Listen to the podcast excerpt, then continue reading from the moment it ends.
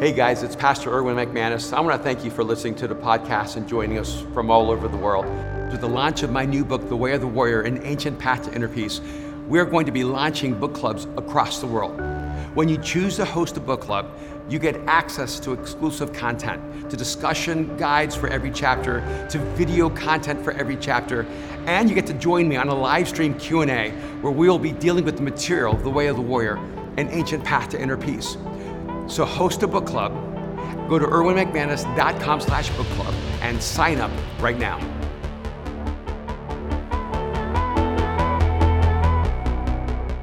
it's still such a surreal thing for me to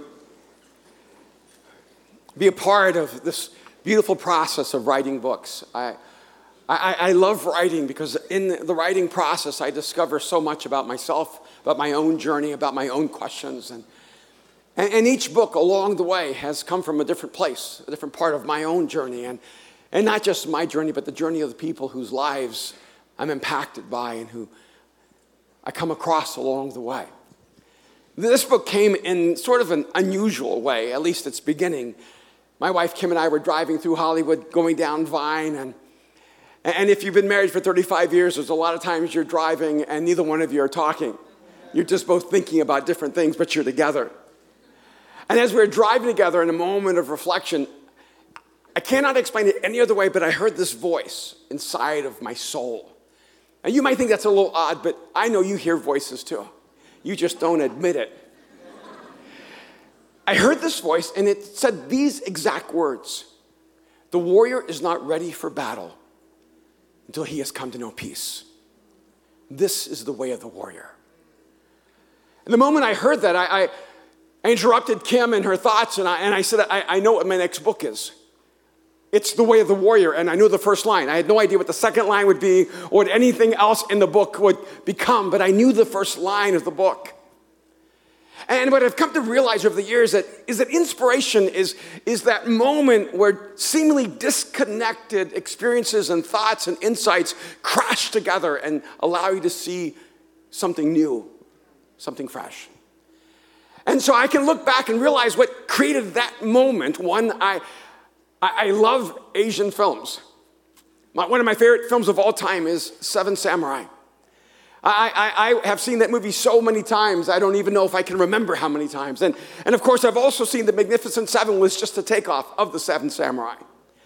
But not only do I love The Seven Samurai, I also love Crouching Tiger, Hidden Dragon. I was there at the premiere. I think I was the only person who did not speak Chinese.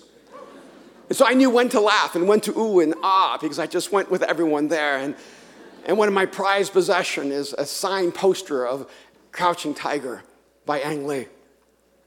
And I also, well, love Hero, one of my favorite movies of all time. The, the cinematography, the imagery, the story is so powerful and, and so compelling. And I realized that one of the things that always inspires me is that in these particular stories, the hero has always been a person of peace in a world filled with war.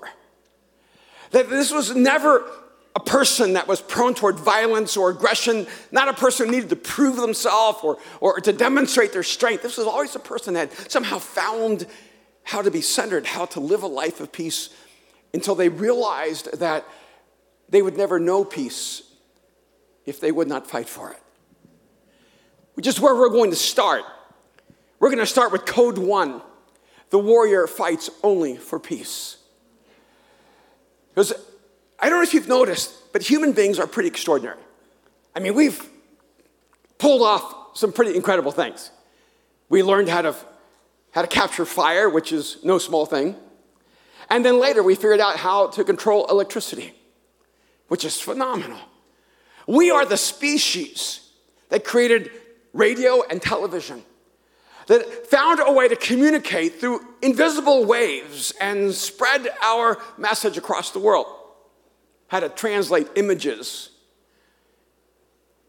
house to house, home to home, person to person. We are the people who learned how to control nuclear power and capture solar power. That's what our species did. We're also the species that figured out how to land on the moon, and now we can have domestic flights out to space.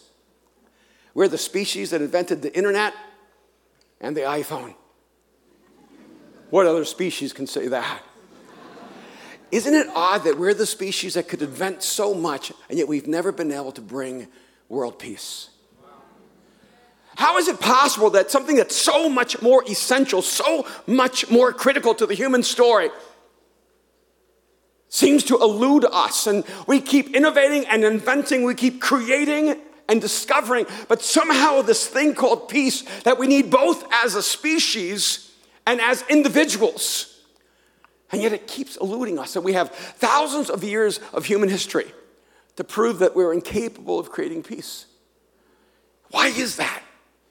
Well, one thing that has become clear to me is that the world is at war because we are at war. War rages all around us because there's a war that rages within us. And the only way we're ever going to have world peace is if we can find inner peace. Because you cannot bring to the world what you do not have. So all those thoughts were intersecting in that moment. And, and not just those, but, but just the reality of the people that we interact with all the time. LA is an amazing city. You guys are amazing. And people come from all over the world to be a part of this city. And, and it's almost as if we glean the best of the best from all over the world, from Tulsa to Tokyo, from Birmingham to Berlin, the whole world comes here. The most talented, the most gifted, the most attractive. The world doesn't look like you. the most passionate, the most educated, the most extraordinary people on the planet come to this city. And in fact, the number one export of Los Angeles is creativity. But the number one import is brokenness. The same humanity that looks so extraordinary on the outside is so devastated on the inside. If we have an unusual amount of creativity in the city, we have a disproportionate amount of depression and anxiety and stress. This is the city that is in panic, not because of the violence in the world. They're in panic because of the violence in their souls. Or some of you here They've been paralyzed by panic attacks. There's some of you here right now that you haven't even broken 30 yet, and you're on medication, fighting your depression, fighting your despair, dealing with your stress, dealing with your anxiety, and your internal world is in turmoil. And it gets worse. Some of you, you believe in God completely. You believe in Jesus completely. You've trusted Him with your life, and you're supposed to be better, but you're not. So you don't know what to do. You don't want to say it out loud because it feels as if it's a violation of your faith. So, where do you go when you've gone to God and you've trusted in Jesus and you're still a mess? Where do you go where your inner world is still in turmoil and everything you believe has not carried you through? And when every time you take a risk and you open yourself up just a little bit, when you, when you take the risk of, letting someone see inside of the pain and all the brokenness inside of you, they give you cliched responses telling you just trust God. Or they give you a verse that you've known since you were a child and it, it helped you just as much as it did before. What they don't tell you is that even though Jesus is the Prince of Peace, that peace never comes without a battle, it never comes without a struggle. So, we're going to talk about the war that ends all wars.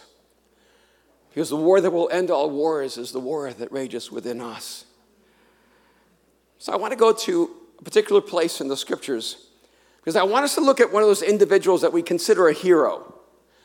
I, I, I love the fact that that the scriptures have all these heroes from Esther and Deborah and Ruth to David and, and, and Joshua and Moses. And, but I think sometimes, you, ever pretend you've read the Bible, but you really never have? You, you, know, you know about some of the characters, but you've never really read about them, so you keep thinking, oh, I wish I could be like them. I, I, I, wish I could live like David or, or I have a life like Joshua. I wish I could have a life like Esther or Ruth. I'm telling you, you don't. See, the reason you think you want a life like them is because you only know the highlights. And you're trying to compare their highlights to your life. But in between their highlights was their life. And I want you to know that in between those spectacular, extraordinary moments was real struggle and real pain. So I want to look at a, an individual named Elijah, because I love Elijah. Because before Marvel and DC, and before Stan Lee, and before X Men, there was Elijah. And if you don't know much about Elijah, Elijah's a guy whose story is pretty extraordinary. And it says he was, he was a person just like us. They want you to know that. Because he was a person just like us that lived a life that was very different than us. He was a person just like us, and he prayed. and It did not rain for three and a half years. That's pretty epic. Try to speak to the heavens and say, Stop. It will not go well for you. And so for three and a half years, it did not rain. Then when he prayed again, it rained. In between, he prayed about other things. Elijah's the guy that, that had to go against 950 false prophets because the people of Israel being pulled to worship false gods. And so he said, Look, we need to put a stop to this, so we're going to do this. Let's build two altars. You build an altar. I will build an altar. You pray to your gods. I'll pray to my God. Whoever God is the real God, they will send fire down from heaven. And all the people listening said, That's a great idea. That'd be kind of epic, right? That's next week. and so those 950 prophets, they built their altar and they cried out to their God all day long, but nothing happened. It's really hard to move a God that does not exist. So they prayed and they prayed and they prayed, nothing happened. And, and then they, they slashed their bodies because their, their, their religion was so dark that it told them their gods demanded their mutilation, their pain, their suffering. Don't let anyone tell you that all religions are the same. And Elijah's over here watching them, and Elijah's not really the most compassionate person in the Bible. He's sort of a jaded stand up comic. And the whole time while they're praying to their gods, he's like, Whoa, where is your God? He's not, he's non-responsive. Maybe you need to pray louder. Maybe he's like not hearing. I, I love one, and it's translated so delicately in the Bible. But at one point, Elijah says, I think your God may be constipated. As he says, he said, I think your God is sort of like indisposed and um, having a moment. So he might have to wait a little while before he's free. And it's this beautiful moment. They just and they're just going more frantic in their in their attempt to move their God, but you cannot move a God who's not moved by you. And, and then when they were finished, it was Elijah's turn, and he had to make it more dramatic. So he said, Just pour some water on this altar. Let's just drench the altar no more water. Just do it again and again and again and again. It was just drenched in water. And then he prays a very, very simple prayer. It's more like, God, you got this. He prays, and fire comes down from heaven and consumes not only his altar, but their altar and a few people. That's just how the story goes. I'm just telling you. And this is the moment, right before the moment that we're going to step into.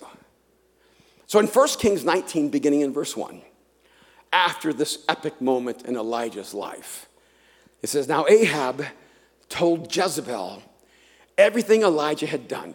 Now, in case you don't know the characters, Ahab and Jezebel were two of the most malevolent leaders in history evil, malicious, violent.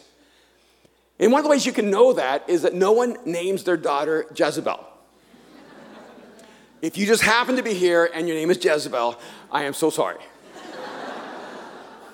and Ahab's not that popular of a name either. And, and so Ahab tells Jezebel, the king tells the queen, everything Elijah had done, that he had called down fire from heaven and how he had killed all the prophets with the sword. He had a legend already. So Jezebel sent a message to Elijah to say, May the gods deal with me, be it ever so severely, if by this time tomorrow I do not make your life like one of them.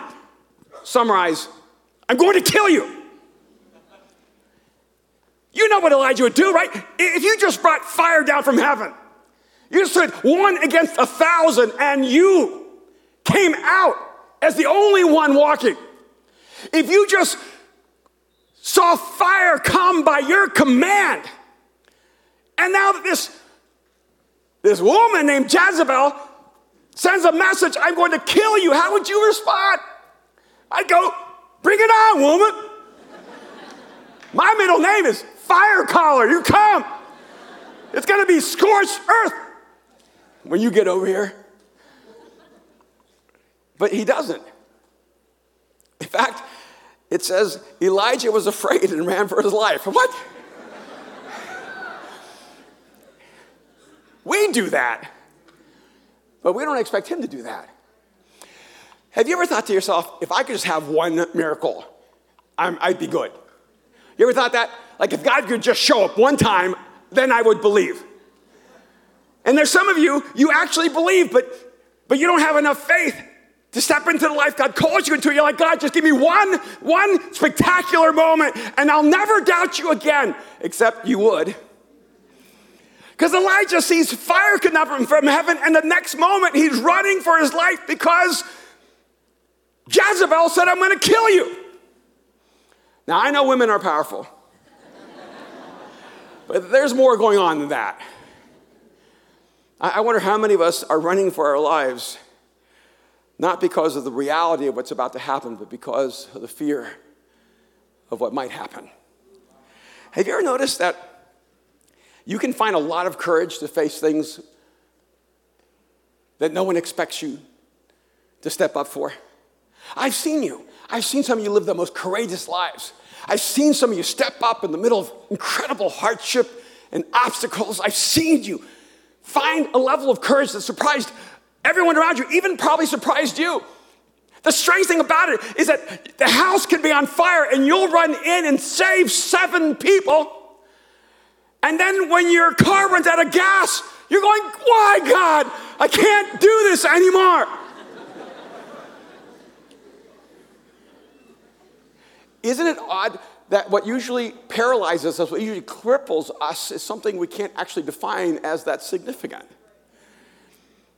He faced his enemies, and then when the rumor comes, he runs. I think this is the way fear and anxiety work. Sometimes you can identify the cause of your fear, but once it becomes anxiety, it's connected to nothing that's real. See, most of the time, what we fear is not anything that's actually real. We fear the possibility of something becoming real. And which I think is interesting because I meet a lot of people who say, I'm beyond faith. I'm too developed, I'm too intelligent, I'm too educated, I'm too sophisticated to have faith. But they're not beyond fear. Now, how odd that you're beyond faith, but you're not beyond fear. Because all fear is, is a negative faith in the future. See, if you are living with fear, you are actually living with faith. It's just the dark side of faith. So if you can't seem to escape fear, then you might as well accept the fact that you're already living by faith. So if you're being affected by the dark side of faith, why don't you step into the light side of faith?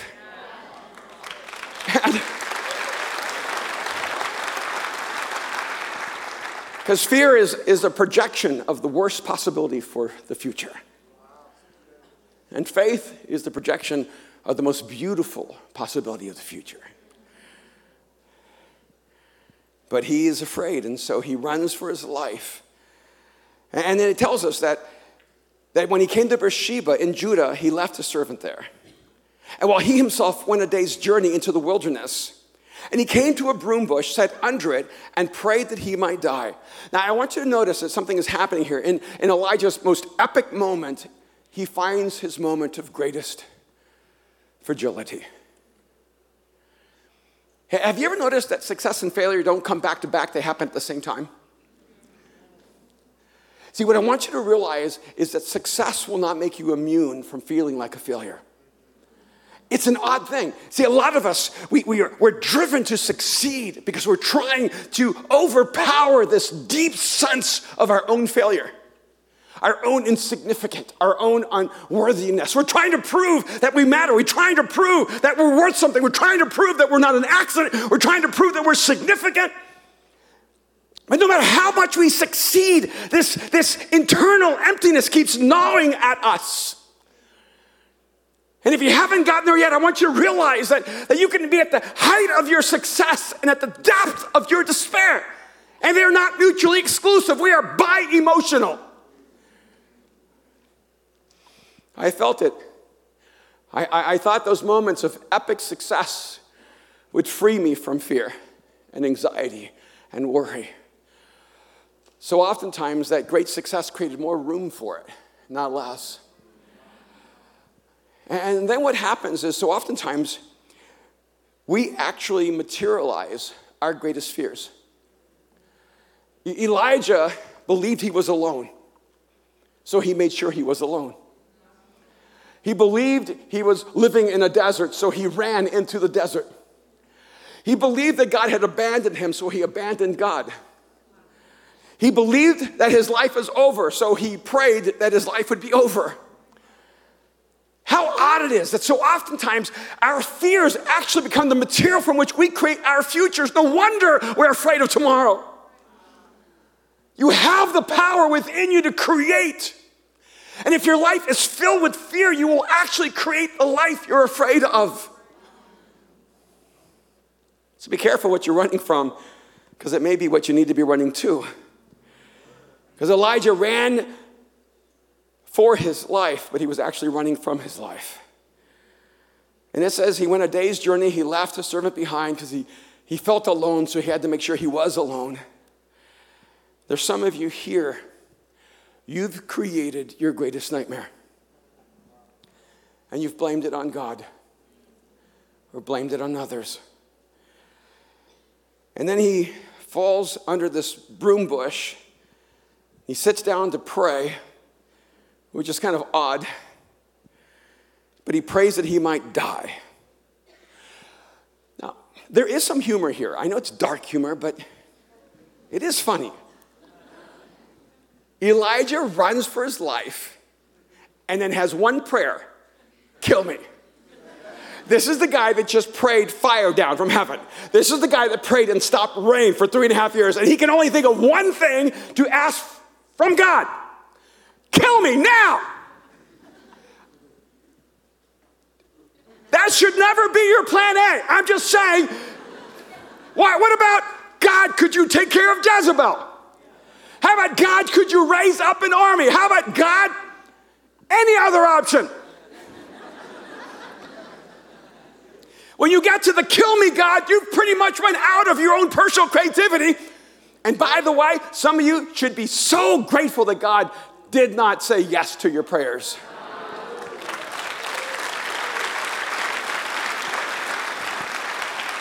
See, God will never say yes when you are praying to give up. He will never say yes when you are settling for less. He will never say yes when you're accepting insignificance. He will never say yes when you've surrendered your life away. And some of you think that God's at war with you. But God is not fighting with you, He is fighting for you. so here, here's the comedy God, kill me. Now, what did Jezebel say? I'm going to kill you. So if this is really what you want, I think if I were God, I'd go, I already took care of that. Just go back. I've already answered that prayer. You left it.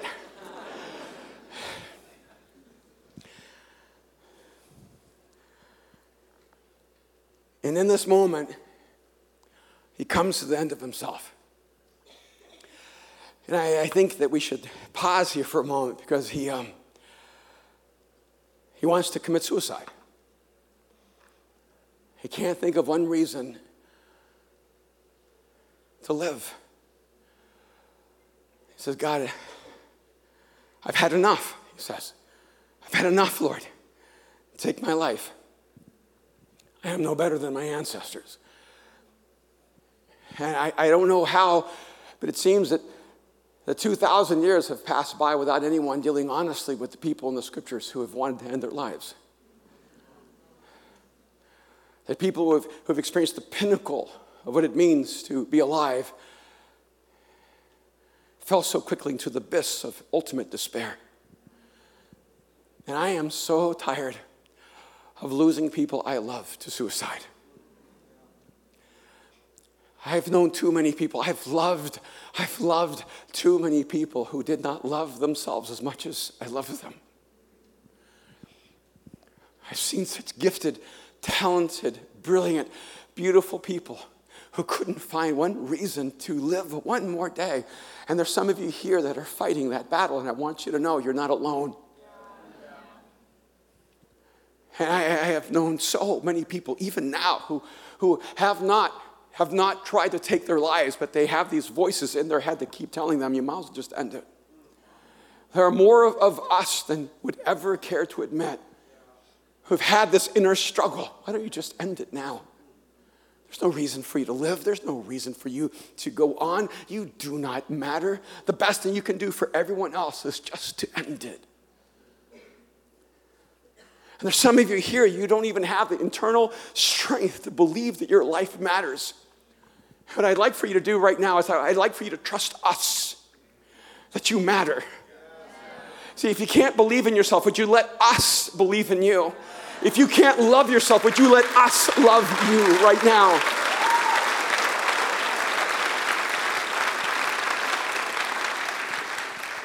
Because if peace will not come without a fight, I refuse to give up one more person without a fight.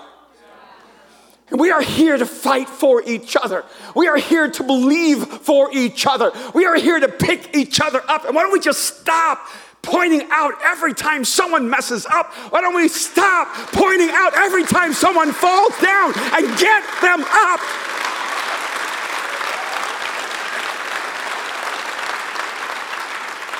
It's time to end this culture of hate. It's time to stop being neutral against a culture of hate. We need to fight for peace. We need to fight for each other. We need to fight for people. I want you to know that even though success may seem so attractive, it will never make you immune from your feeling like a failure. But, but I want you to realize also that your feelings of emptiness do not mean that God is not present. I, think this is where sometimes we've gotten confused in our faith conversation that, well, you know, if you have God, you should never feel empty. If, if you believe in Jesus, you should never be depressed, right? How in the world can you have faith and still have panic attacks? These things seem mutually exclusive. But I want you to know something. If you're dealing with, with deep issues in your life, it doesn't mean you don't have faith. It means that you're human. And you're being honest with your humanity.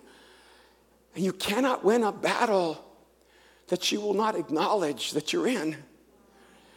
I am done losing people to a battle they didn't even know they were fighting. And Elijah thought he was alone, but he wasn't. God was there the whole time. And I think it's interesting. He says, God, I've had enough. You ever said that? Even if you don't believe in God, isn't it interesting how we'll still say it to the universe? I've had enough. I can't take this anymore. I'm going, Elijah, what are you talking about? Your life is epic. You ever heard someone whine and complain and their life is better than yours? I'm trying to empathize, but those are like rich people problems. What are you talking about? Elijah, I've had enough. I'm going, enough. I've never had fire come down from heaven. But here's the odd thing see, when you're filled with despair, when you're losing the war within you, you lose the capacity to see the beauty and wonder all around you. You need to be careful when all you see is everything that leaves you broken. When all you see is bitterness and hatred, when all you see is violence and anger, where all you see is, is fear and anxiety, you are losing sight of life. And once you lose sight of life, you may believe that there's no reason to live. Elijah had so much to celebrate, but he couldn't think of a reason to live. I've had enough, God. He says, I'm no better than my ancestors. What an interesting thing for Elijah to say. I'm no better than my ancestors. You was actually saying, I thought I could be different. I thought I could break through and be different than, than my past. I, I, I, thought I could leave the worst of me behind. How many of you are carrying baggage that was given to you by your parents? How many are carrying bags that was given to you when you were growing up, when you were innocent, when you were fragile, when you were vulnerable, and it's not your fault, but you're carrying it and it weighs you down? And Elijah's saying, I thought that I could leave that behind, but I'm no better than my past. I want you to know that, that your past will be your future if you don't have the courage to create a new one. And, and, and then we get to the, to the God part. Then he laid down under the bush and fell asleep, which lets you know he was depressed. How many of you, when you're depressed, you just sleep? A lot of you? It's odd. When I'm depressed, I can't go to sleep and I can't wake up. It's bad on both ends. There's some people, when they're depressed, they can't eat. And other people, when they're depressed, they can only eat. I, I go back and forth. I'm not consistent. Sometimes when I'm down, when I'm anxious, when I'm stressed out, and by the way, this is the other intersecting reality, is I'm not talking to you as a person who doesn't know this struggle. I, I wish I could talk to you as the person that um, no longer struggles for inner peace. But I am not that person. And there's some of you that will say, well, at least tell me it's going to get easier.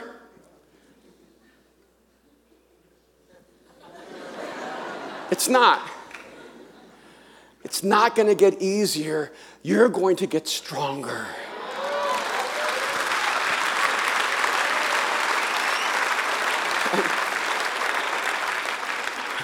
A couple of weeks ago, I was so stressed out before my wife Kim left for Malawi that I said, Hey, let's go get pizza, which I don't usually do. But I love pizza, especially when I'm stressed. So we went and got pizza. I ate almost the whole pizza. And then after we ate pizza, I said, let's go get ice cream, which I never do. But it was a high level stress day. And if I had had time, I would have gone and gotten donuts. Because I was thinking donuts. I was thinking that pink box. And you might think, well, Erwin, why didn't you just trust in God? But I want you to see what God did next. Then he laid down under the bush and fell asleep. All at once, an angel touched him. Oh, this is beautiful. See, if I were God, I wouldn't have touched him. I'd have slapped him around. I would have said, Get your lazy butt off that ground and get up, you whiner. I just brought fire down from heaven and you're running like a coward. What do I have to do, Elijah, to get you to step up and be a man, or at least a woman, or someone who has guts and courage? By the way, someone said, Oh, the way of the warrior, it's for men. It's not for men. Some of the greatest warriors I know are women.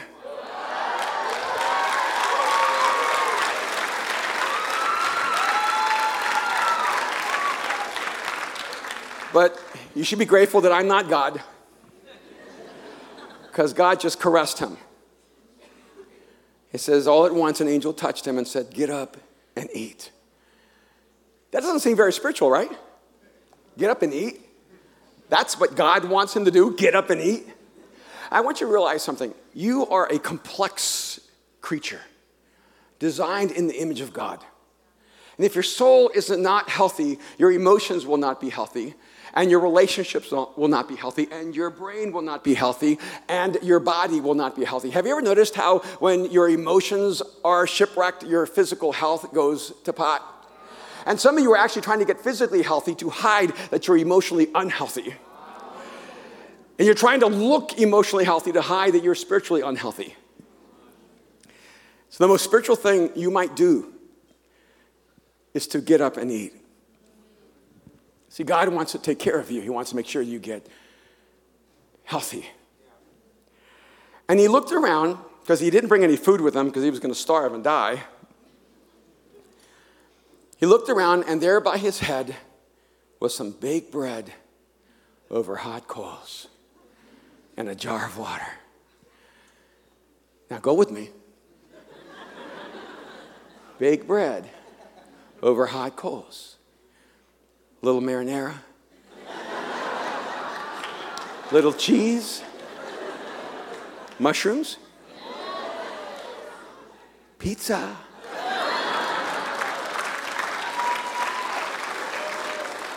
And then you take that baked bread over hot coals, little cinnamon, put a little hole in the middle, donuts.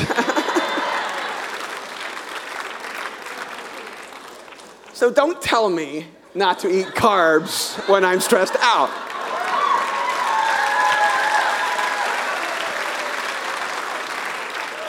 Carbs are part of, part of God's process. They're part of to heal us.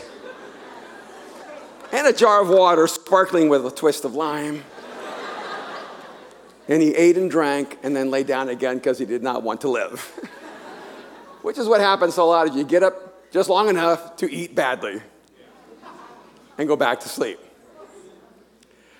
And the angel came back a second time and touched him and said, Get up and eat for the journey is too much for you. I love how he both is caring and corrective at the same moment. He said, You need to get up and eat because this is not the end of your story. This is the beginning of your new story. And yes, you're right, the journey is harder than you'd hoped. So get up because the journey is too much for you. And some of you are mad at God because the journey has been too much for you. But why would God ever call you on a journey that's too little for you? I mean, why would God ever call you to a life that's too small for the greatness He has placed inside of you? Why would God ever call you on a quest that requires less of you and leave no room for God? So, of course, He calls you to a journey that's more than you can bear so that you can actually open yourself to the God who will take you where you cannot go alone. Uh, so he got up and ate and drank, and strengthened by that food, he traveled 40 days and 40 nights. I love this. Running from God, he had the strength to run one day. But walking with God, he could walk 40 days. Some of you are exhausted because you've been trying to do life without the God who created you. And he walks 40 days and 40 nights to Horeb, the mountain of God. How far are you willing to travel to find the God who created you, to find the God who knows you, to find the God who loves you?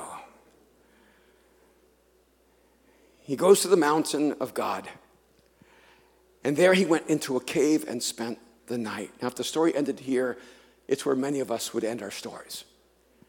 I think a lot of us are hiding in a cave running from life. Some of you, your cave looks like a job you hate. Some of you, your cave looks like a relationship you should not be in.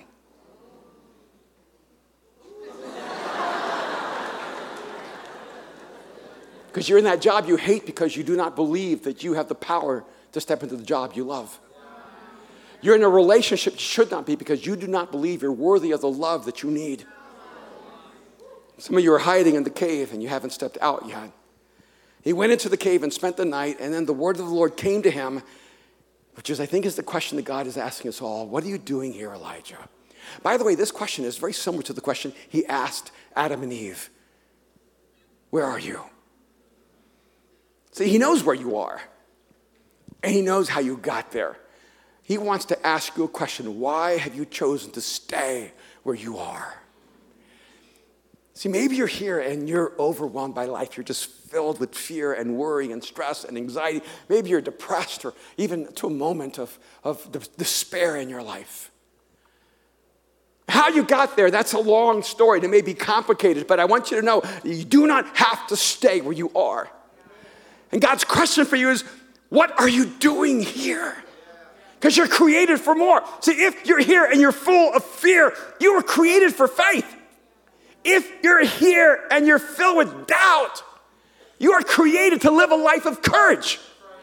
If you're here and you're filled with hate, you are created to live a life of love. What are you doing here? Man, this is great. I think that was a rhetorical question. Have you ever asked someone a rhetorical question and then they answered it? God asked Elijah a rhetorical question What are you doing here, Elijah? And he, he answers.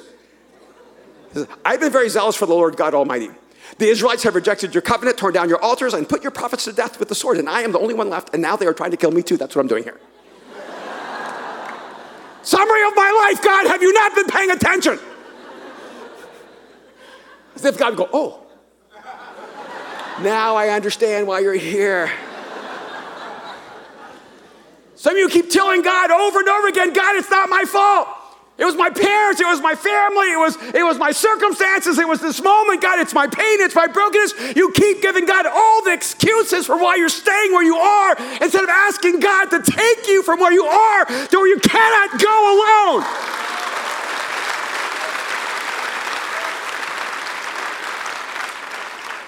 So then God says, Oh, go outside and stand on the mountain in the presence of the Lord.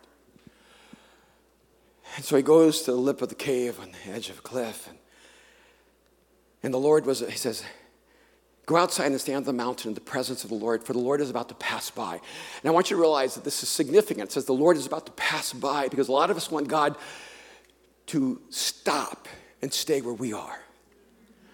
But God is never going to stay where you are because that would keep you where you are. God is going to move in front of you and call you to Himself and move you to the life that you've always longed for. Have you ever noticed that when you're depressed, you get rid of all your undepressed friends? It's true. If you're depressed, you only want to have depressed friends. Because when you're when you hate the world, you just hate that person who loves the world. when you hate your life, you just hate that person who loves their life. Isn't the most irritating person in the world the person who will not sulk with you? You ever notice bitter people are only around bitter people? People who gossip are only around people who gossip. See, God will not stay with you if you want to stay in your despair. He's going to keep pulling you out of it. He's not going to just sit in your fear, He's going to pull you into your faith. He's not going to just sit in your darkness, He's going to pull you toward the light. And there's some of you here, you need to exchange who you're hanging out with because they're just commiserating with your brokenness to justify their own. And then God says this. He said, Go out and stand on the mountain in the presence of the Lord, for the Lord is about to pass by. Then a great and powerful wind tore the mountains apart and shattered the rocks before the Lord. But the Lord was not in the wind. After the wind, there was an earthquake, but the Lord was not in the earthquake. And after the earthquake came a fire, but the Lord was not in the fire. I don't think this was incidental because Elijah had seen the fire before. And then it says this And after the fire came a gentle whisper. Whereas one ancient text translates it, there came a still, small voice. When Elijah heard it, he pulled his cloak over his face and went out and stood at the mouth of the cave. And then a voice said to him, What are you doing here, Elijah? Why does God take Elijah through this process? Why does he allow him to see the wind tear the mountains apart and shatter the rocks? And why does he allow him to, to feel the earthquake shaking the ground? And why does he allow him to see a fire come to consume everything that's around him and say, But I am not in those? See, there's some of you, you keep missing God because you keep looking for God in the spectacular. And God wants to meet you in the stillness. See, God is not impressed with miracles. That's just us. God isn't trying to impress you, He's trying to press against you. And God wants to come in such intimacy into your life that you hear Him with this inner voice where He lets you know that you matter, that He loves you, He has not forgotten you. That though you've run so far away, that He's just a breath away. And there's some of you here right now, you're saying, How do I find this inner peace? How do I find the peace my soul is desperately searching for? It is not in the spectacular, It's not in the miraculous. The peace your soul longs for comes through intimacy with the God who created you. And that's why the scriptures tell us that Jesus is the Prince of Peace. And Jesus said, I've come to give you peace, not as the world gives, but as I give. And then he said, But I don't come to bring peace, I come to bring a sword. Now, Jesus, which one is it? And what Jesus is actually saying is, I've come to give you peace, but I'm going to fight for it. And how did Jesus fight for our peace? He allowed himself to be beaten and brutalized. He allowed himself to be spat upon and mocked. He allowed himself to be tortured. He took all of our violence, all of our rage, all of our anger, all of our darkness, and allowed it to be focused on him. And then he allowed himself to be crucified on a cross so that our rage and violence would have a place to go. And he absorbed it all and he became our peace. You ever wonder why people are out of control? You ever, seen people just get so violent, so angry, so out of control with rage? I want you to understand that, that violence is not an act of power, it's an act of powerlessness. When people are out of control with anger and rage, it's not because they're more powerful than you, it's because they feel so powerless that they're angry at the universe, at God, at everyone, at themselves. The warrior fights only for peace. And this is why Jesus came to fight for your peace. To fight for your peace. Because he will not give up on you. He will not allow you to give up on yourself. If my heart is tormented by how many people have lost the fight for their souls, how must it break God's heart to see us drowning in our emptiness, struggling in our despair, paralyzed by our fears. When He knows if we would just trust Him, we would know His peace. And it will not come in an instant because that peace is a battle that you fight every day of your life. But that peace, that peace you long for, it's worth the fight. So don't give up. Don't surrender. Choose the way of the warrior and find the peace that your soul longs for. Would you just bow your heads with me just for a moment and just close your eyes?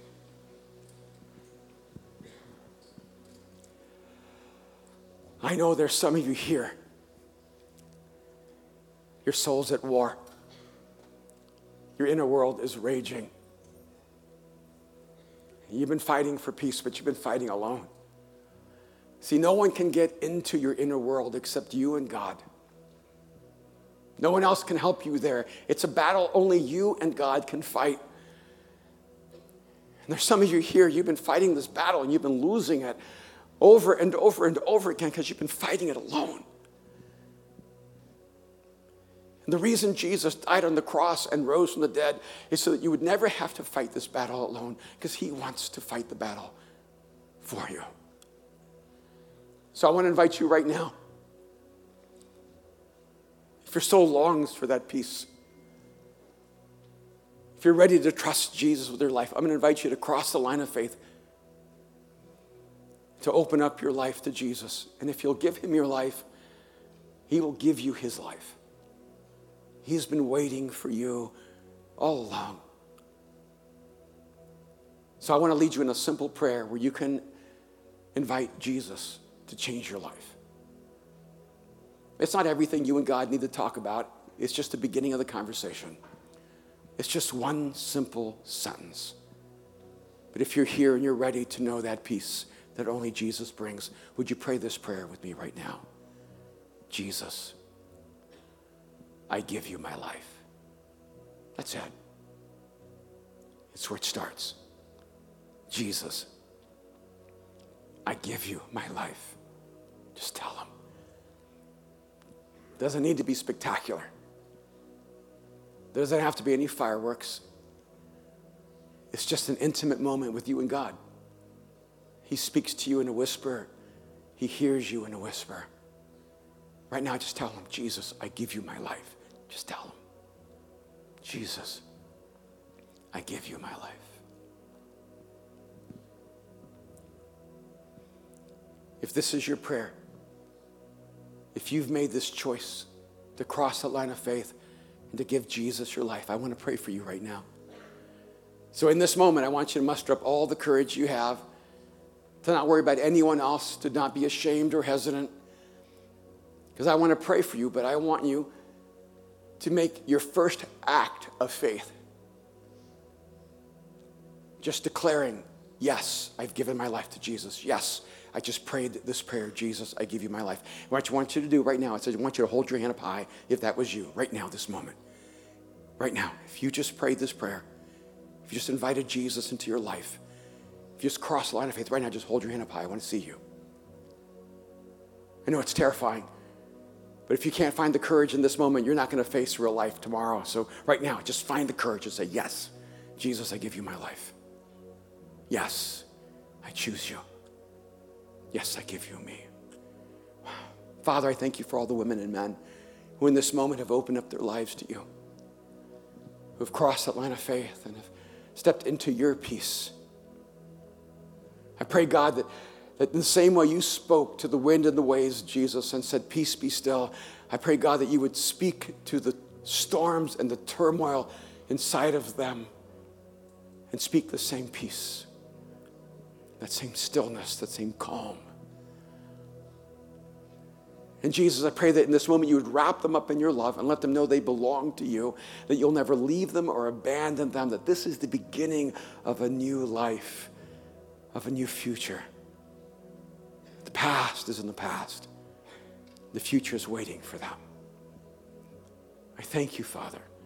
We pray in Jesus' name. Thank you so much for joining us on the Mosaic Podcast. I want to encourage you to take the message you've just received, allow it to go deeply into your soul, to allow Jesus to do the deep work that only He can do.